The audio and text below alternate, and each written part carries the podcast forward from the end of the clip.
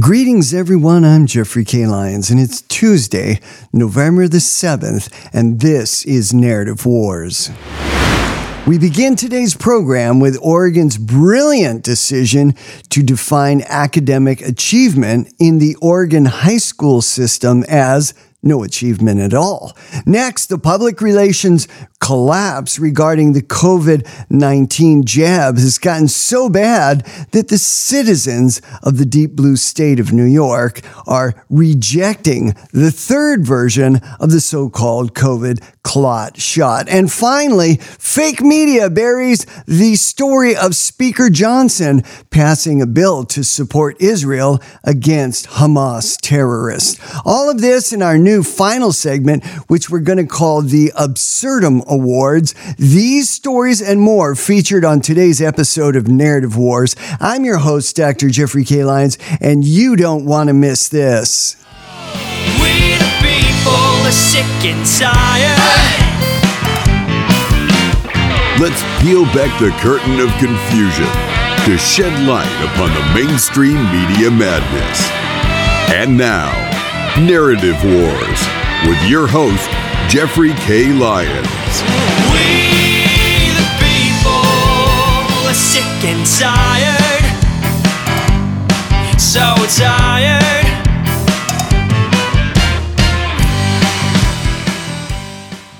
Well, greetings, everyone. I'm your host, Dr. Jeffrey K. Lyons, and we're going to start off with this first piece about the Oregon school system. This is from Redacted with Clay Morris, and this is October the 28th, 2023. Let's give a listen to this. This is cut number one. For the next five years, high school students in Oregon will not need to perform proficiency tests, show a mastery of reading, writing, or math in order to graduate. And this comes as the Oregon Board of Education unanimously voted to extend a pause on the graduation requirement yesterday until 2028. They're citing inefficiency and inequity. Joel Jones going beyond the headlines tonight to find out what this pause will mean for students.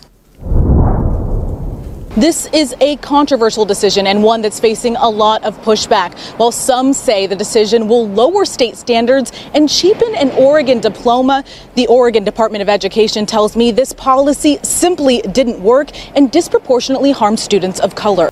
Now, that was a piece from an Oregon television station, KOIN, and it is being run inside the podcast, redacted, uh, provided by Clayton Morris, October 28th, 2023. You can follow the links in the show notes. So, a number of important points here. Well, so what can we learn from this piece? Well, for the next five years, the Oregon students will not have to pass reading, writing, and math proficiency tests in order to graduate. So, as a former university professor, I taught communication courses for 10 years at the university level at three different universities. Uh, I wanted to say that I have also taught university freshmen, and there's not a whole lot of difference between a uh, a high school senior and a university freshman in terms of their mannerisms and their interpersonal communication skills. Let's just put it that way. Uh, well, what I have to say about this new move, this latest move in the Oregon school system, is that this is a brilliant move. In fact, I can't imagine any better preparation for college than not having to know how to read and write at the college level. Uh, this will make things so much easier for university professors uh, with, uh, you know, just throwing away academic performance as a benchmark uh, for getting into uh, universities. We can just hand out passing grades like candy and do what they did in Oregon. And so, uh, you know, we can just sort of bring everybody down to the minimum course prep. And hopefully, we don't have to turn in any grades for incoming freshman students either.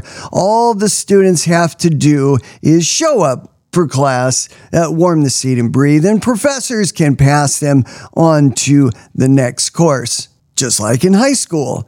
Well, hopefully, what's starting in Oregon is now going to become a trend around the country.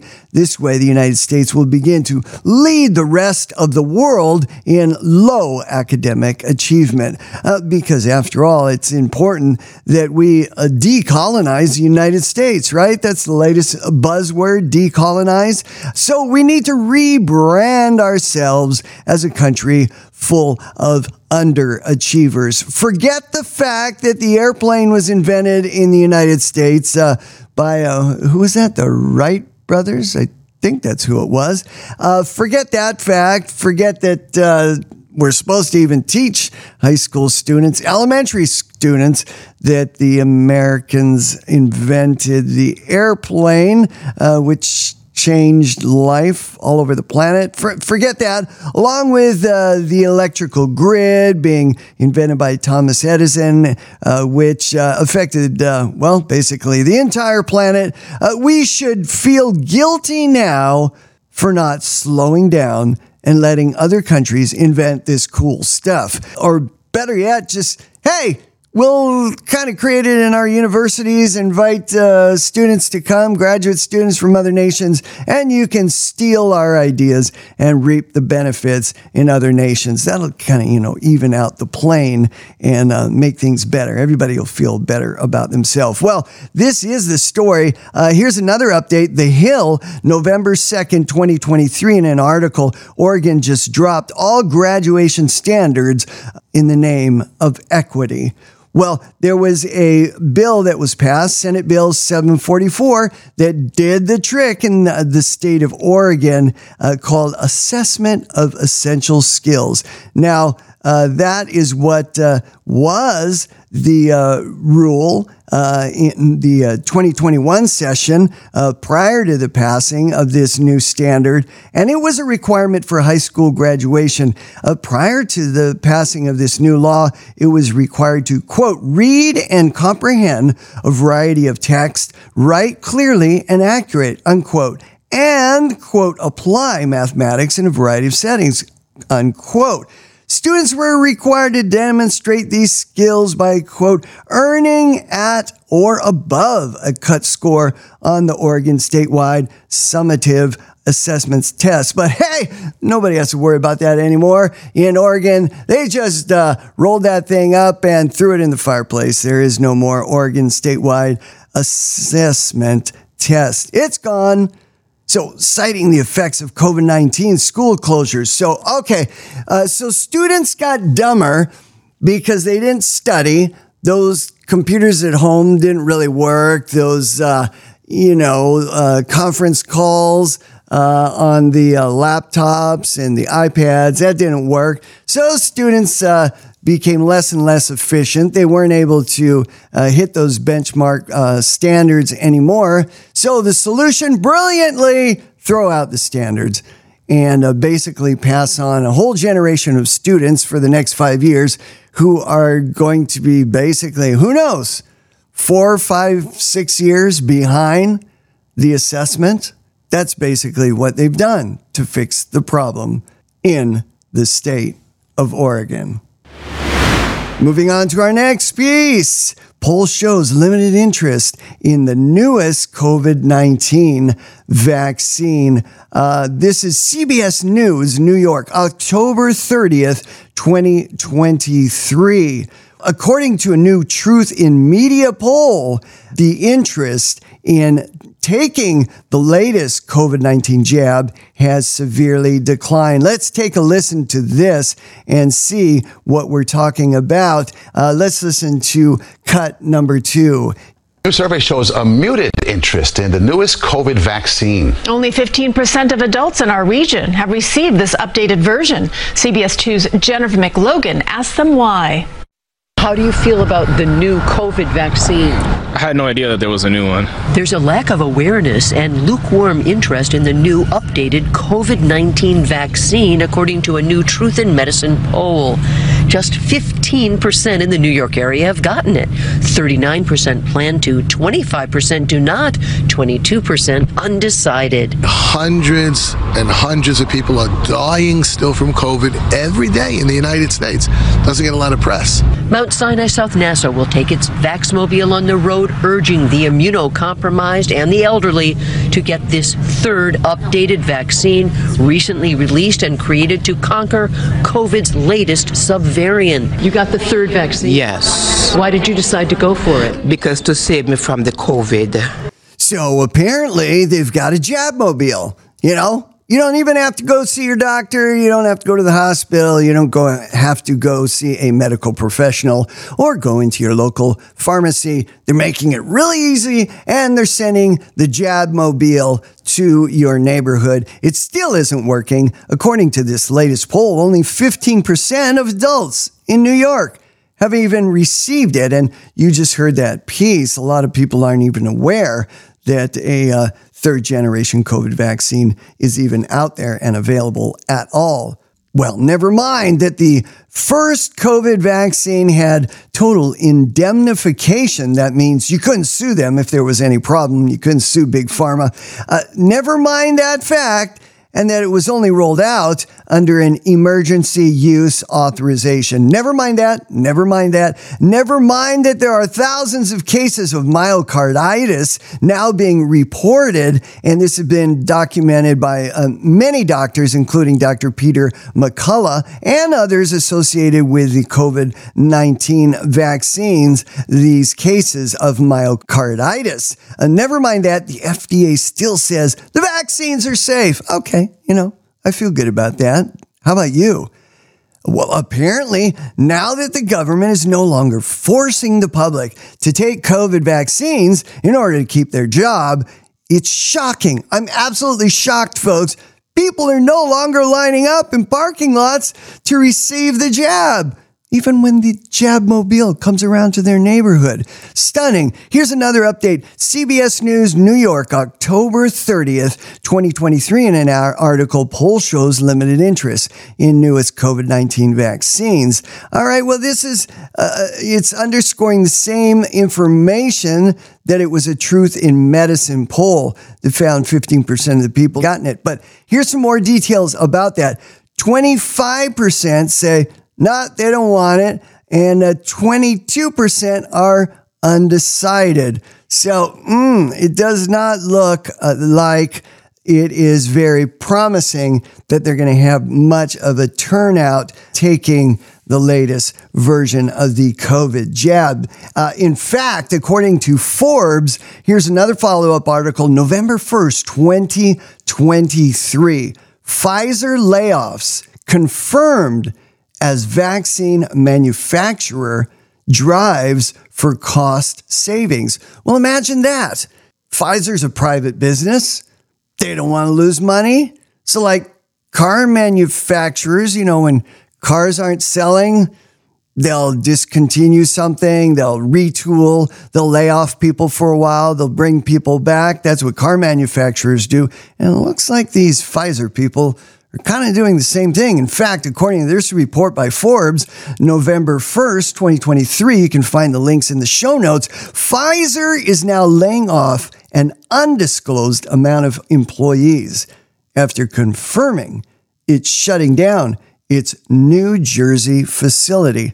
Imagine that when only 15% of the people in New York are taking this new version of the jab. And of course, New Jersey's very close to New York.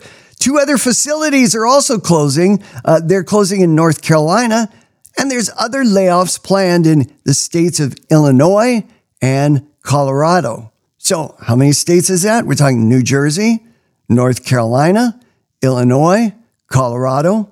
Hmm, shutting down production because nobody's taking this stuff. It's not required anymore.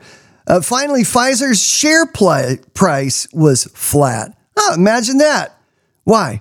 Because price earnings ratio, the earnings aren't coming in, so the price is flattening out. The pharmaceutical giant's third quarter results reflected a poor showing for the COVID vaccine sales in 2023. Imagine that.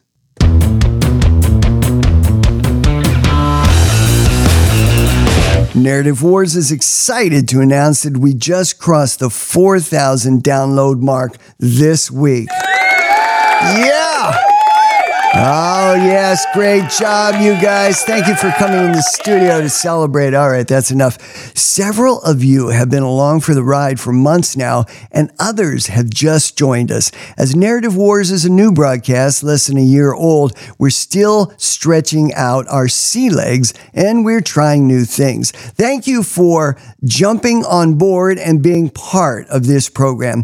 Well, as we continue to create new content that peels back the curtain of confusion, which is masking the mainstream media madness. In order to retain liberty in America, we must retain our freedom of speech. If America descends into an Orwellian world in which questioning the narrative becomes wrong speech thought crime, then America ceases to exist as the city on a hill and a beacon of hope to the nations of the world. Well, we're not going to let that happen here at Narrative Wars.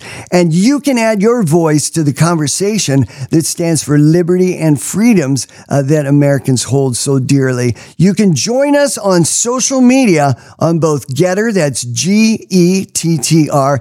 Uh, just search for at Jeffrey K. Lyons. That's at Jeffrey K, and that's Lyons spelled with a Y. I enjoy receiving your feedback and reading some of your comments on the air. Again, you can follow us on both GETTR and Truth Social. Just search for at Jeffrey K Lyons. And when you listen to us on your favorite podcasting app, please five star rate, follow, and send our podcast link to two to three like minded friends. That's how we continue to expand the Narrative Wars posse. You are the reason why we do this program.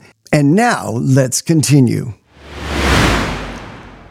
Well, let's move on with our next piece. And this has to do with the House of Representatives in the United States Congress. Now, this is from, we're actually going to run three different pieces, kind of back to back to back. Uh, we're going to hear a piece from CBS and then NBC and then the publication The Hill. CBS News, November 3rd, 2023. Uh, the article uh, or the piece has to do with Israel aid bill. Uh, NBC News, November 2nd, 2023, Republican led House passes 14.3 billion aid bill for Israel. And from the Hill, November 3rd, 2023, Johnson's 14 billion Israel war chest DOA. All the links in the show notes so you can follow us. Let's take a listen to this. And as you listen, ask yourself, do you hear a similarity in the coverage of these three pieces, which are back to back assembled together for your listening enjoyment. Here we go, uh, cut number three. A bill that provides $14.3 billion in aid for Israel now hangs in the balance after winning House approval last night. On this vote, the yeas are 226, the nays are 196. The bill is passed. That measure passed largely along party lines. Senate Majority Leader Chuck Schumer has said that the bill will not be taken up in the chamber that he presides over. President Biden has also threatened to veto it. Some breaking news to tell you about on Capitol Hill. A short time ago, the House passed a Republican led bill to give Israel more than $14 billion in aid. The vote was mostly along party lines, championed by Louisiana Republican and new House Speaker Mike Johnson. It sets up a clash in the Senate where Democrats say they prefer an aid package that also includes money for Ukraine. NBC News senior national political reporter Sahil Kapur has more. Hey, Sahil.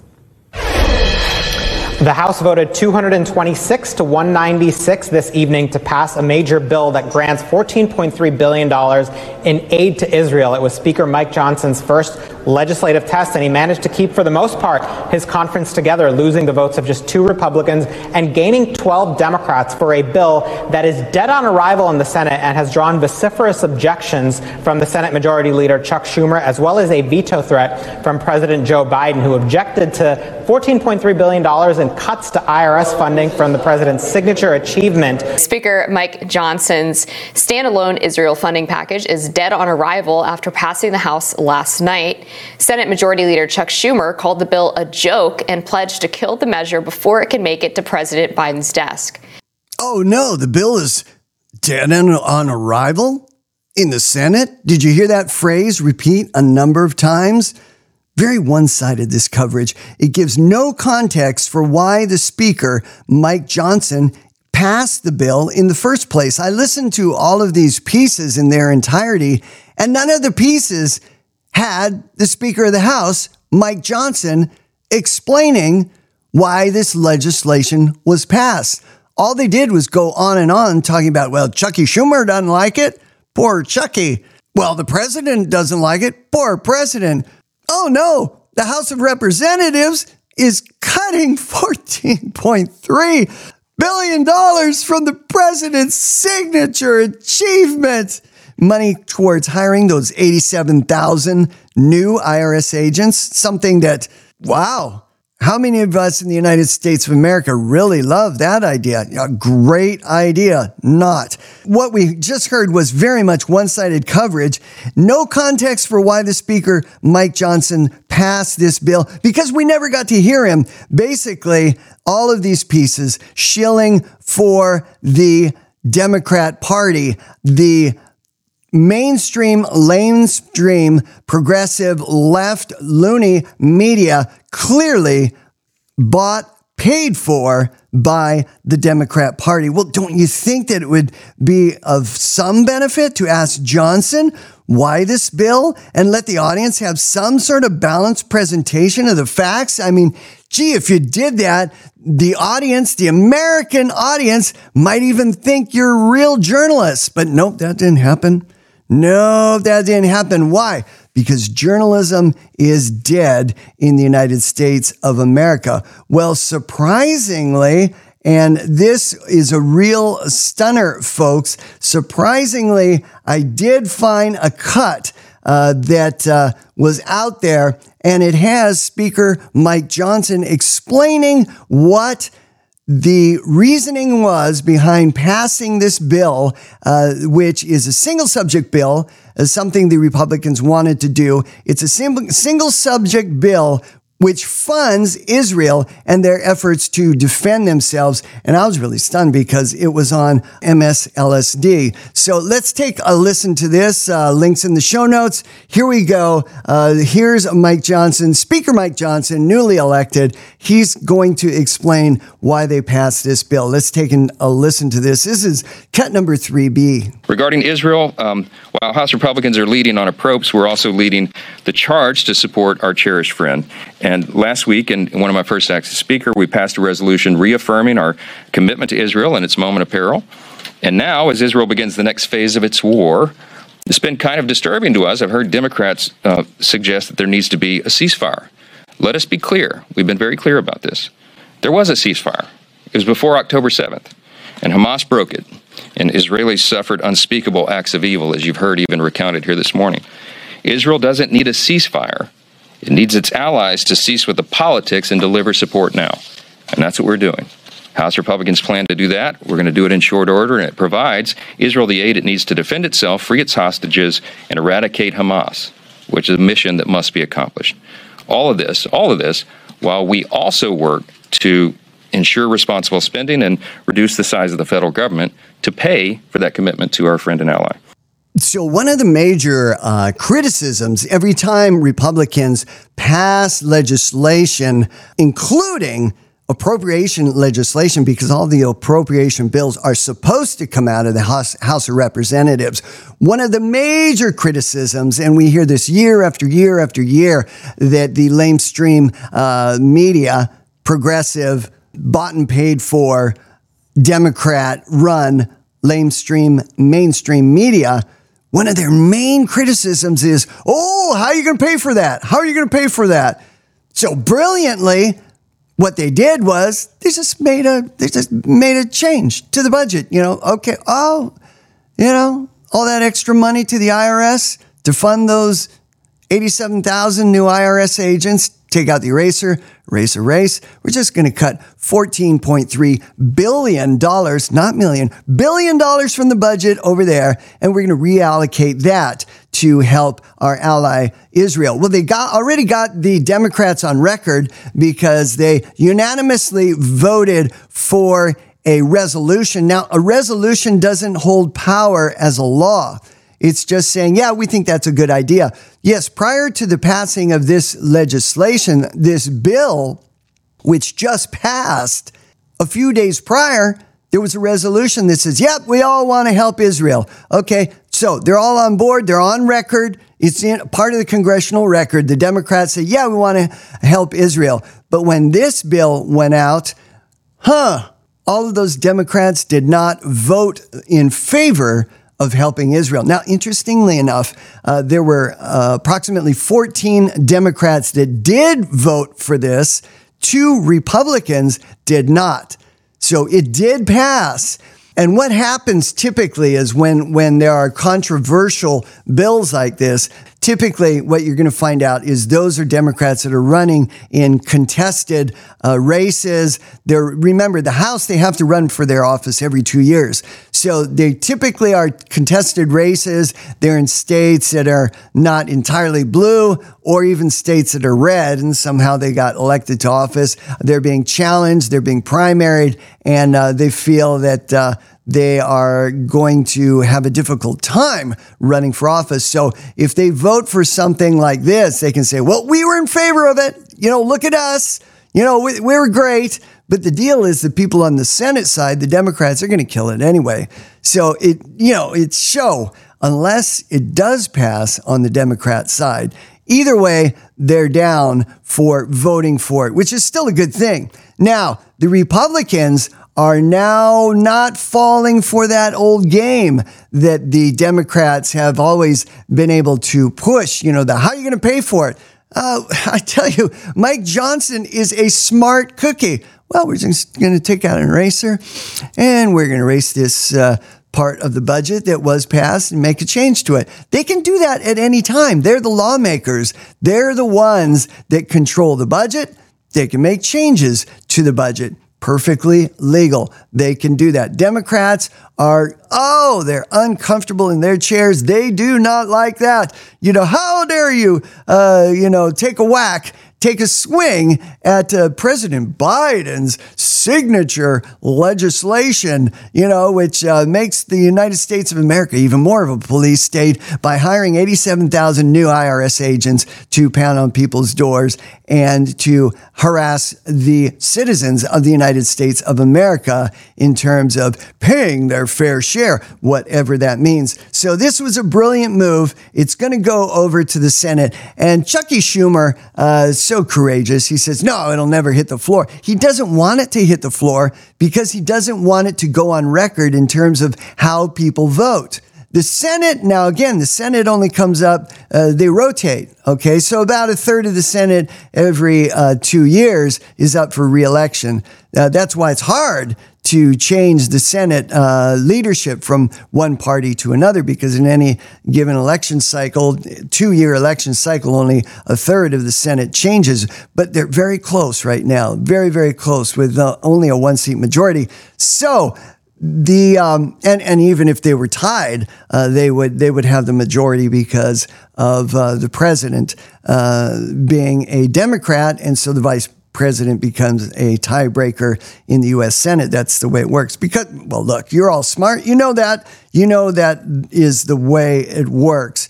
So again, now Speaker Mike Johnson is holding them accountable. He's doing single subject legislation. This is what he wanted to do single subject appropriation so that everybody can get on record for who's for it and who's not. See, if it's all bundled up, as a Ukraine bill uh, and a Israel bill, and then throw in there whatever else you want to fund, then, you know, gee, everybody has can run for cover. You know, Democrats can say, well, I didn't really want to fund Israel, but look, look at me.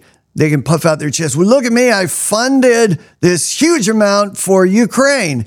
Uh, but look, if it's split up into individual bills, they can't do that. They have to go on record for individual bills. So brilliant. This is what Matt Gaetz and the Courageous Eight wanted when they voted to vacate the chair and they took uh, Speaker McCarthy out. They wanted single subject bills, something which McCarthy was not willing to do. So uh, get ready to rumble. This is what we're going to see uh, as the uh, House of Representatives continues uh, through the new calendar year. We're going to see more of this stuff. This is great stuff, folks. Uh, this is the best television on television. Uh, and uh, just watching the Democrats squirm and, gee, I don't want to vote for a single uh, uh, subject bill. No, I don't want to do that. It's, it's incredible. It's incredible. And yet the law says that there's supposed to be, going back to the 70s, the law says that the House is supposed to put out 12 appropriation bills separating the budget into various departments of the United States of America. And so this is what Speaker uh, Mike Johnson is going to do. He's actually going to follow the law. This is what Matt Gaetz and the Courageous Eight, uh, including Gaetz, so the seven others that included uh, that got together with Matt Gaetz, which I refer to as the Courageous Eight. This is what they wanted, but uh, Speaker McCarthy uh, did not have the backbone to do this. He didn't want to put out individual funding bills. So Speaker McCarthy is gone, and Speaker Mike Johnson is now in control of the House of Representatives.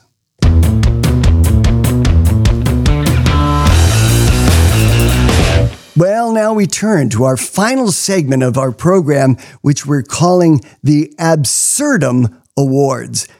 Well, if you're a critic of the weekly news cycle, then you would have noticed a new low in the war of words that has been dropping like birds on a weekly basis in the United States of America. In case you missed it, on November 1st of this year, the American Ornithological Society, and that is really a mouthful. That's the group of zoologists that study birds. Well, they came to a startling conclusion. There are millions of offended birds in North America. Responding to this frightening feathered fiasco, the American Ornithological Society, that's AOS, we'll just say, AOS for short, has put out the following press release, and this was released on November the 1st, 2023. Folks, you can't make this stuff up. Okay, here we go. Here's the quote. This is what they said. Today, the American Ornithological Society, AOS, announced that in an effort to address past wrongs and engage far more people in the enjoyment, protection, and study of birds, it will change all English bird names currently named after people with its geographic jurisdiction. The AOS will also change the process by which English names are selected for bird species. And this effort will begin in 2024, uh, and it's going to focus initially on 70 to 80 bird species that occur primarily within US and Canada. Now, continuing with this quote, there is power in a name, and some English bird names have associations with the past that continue to be exclusionary and harmful today. Well, we need a much more inclusive and engaging scientific process that focuses attention on the unique features and beauty of the birds themselves, said AOS President Colleen Handel, PhD, a research wildlife biologist with the U.S. Geological Survey in Alaska. Quote, everyone who loves and cares about birds should be able to enjoy and study them freely, and birds need our help now more than ever, unquote. So, who is Dr. Colleen Handel? Well, she's a Harvard graduate. She holds a PhD from University of California, Davis in ecology, and she's currently working as a research wildlife biologist for USGS in Anchorage, Alaska. Well, all I can say is thank God we finally identified this serious threat to the well being of birds and this terrible injustice that has been placed upon our feathered friends. As Dr. Colleen Handel, president of the AOS, has so clearly stated and summarized, quote, Birds need our help now more than ever. Unquote. Well, how is AOS going to rectify this terrible tragedy? Well, first, AOS is going to focus on renaming birds that are named directly after people. No, we don't want that. Quote, along with other names deemed offensive and exclusionary. No, we don't want birds to have exclusionary names. No. No, we got to write this wrong. Second, AOS, AOS is going to create a new equity committee for bird naming. And the aim of this committee is to, quote, broaden participation by including a diverse representation of individuals with expertise in the social sciences, communications, ornithology, and taxonomy. Third, AOS commits to actively involve the public in the process. Well, since I hold a PhD in communication and the AOS has invited people from the social sciences and particularly to weigh in on this important topic of renaming bird species and rectifying this wrong, I am therefore compelled to make a following declaration. First, the AOS has stated that, quote, birds need our help now more than ever. Well, clearly, uh, this is a bold and timely and necessary statement, but I have to say, I'm a little disappointed because it just doesn't go far enough. There are most assuredly millions of offended feathered friends out there in North America that are seeking some sort of restitution in this matter. I want to suggest a presidential proclamation. Perhaps this would help to ease the pain from our feathered friends. Uh, President Biden could apologize directly to his bird brain constituents for the current state of affairs. Perhaps he could form a committee to come up with some sort of new curricula like critical bird theory.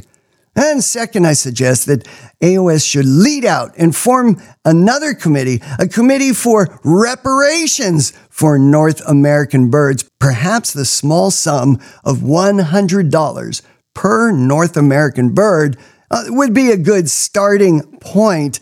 Scientists say that there are approximately 50 billion birds on planet Earth, and if we conservatively estimate that uh, 20% of those birds live in North America, well, that'd be about 10 billion birds times $100. Uh, we come out with a nice tidy sum of $1 trillion to kind of kick this one off and start the bird reparations fund.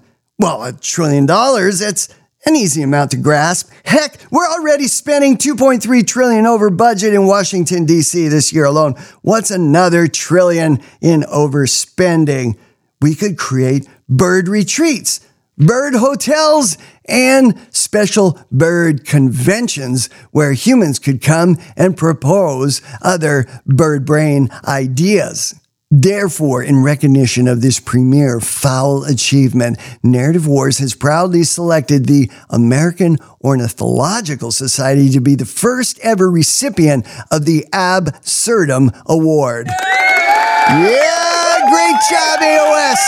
Yeah, we knew you could do it. If somebody's got a lead, somebody's got a lead. Okay, so, my friends, as 2023 begins to wind down together, let's salute the AOS as we proudly raise a spicy chicken wing together in this land of the free and home of the brave.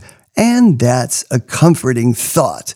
We close today's program with a portion of John Rich's new song, I'm Offended. Until next time for Narrative Wars, I'm your host, Dr. Jeffrey K. Lyons. It seems like these days, no matter what you say, someone's losing their ever loving mind. It's like they're looking for a reason to have their fragile feelings hurt every single time. My country truck, I gas it up. You got your fancy Tesla hooked up to a plug. I know you're mad, you think I'm bad. Cause I'm breathing free at last, and you're still stuck behind your mask, and I'm offended. You're offended, let's all get offended tonight. I'll order us a beer, we can sit down right here and scream and yell and Gus and fuss and fight.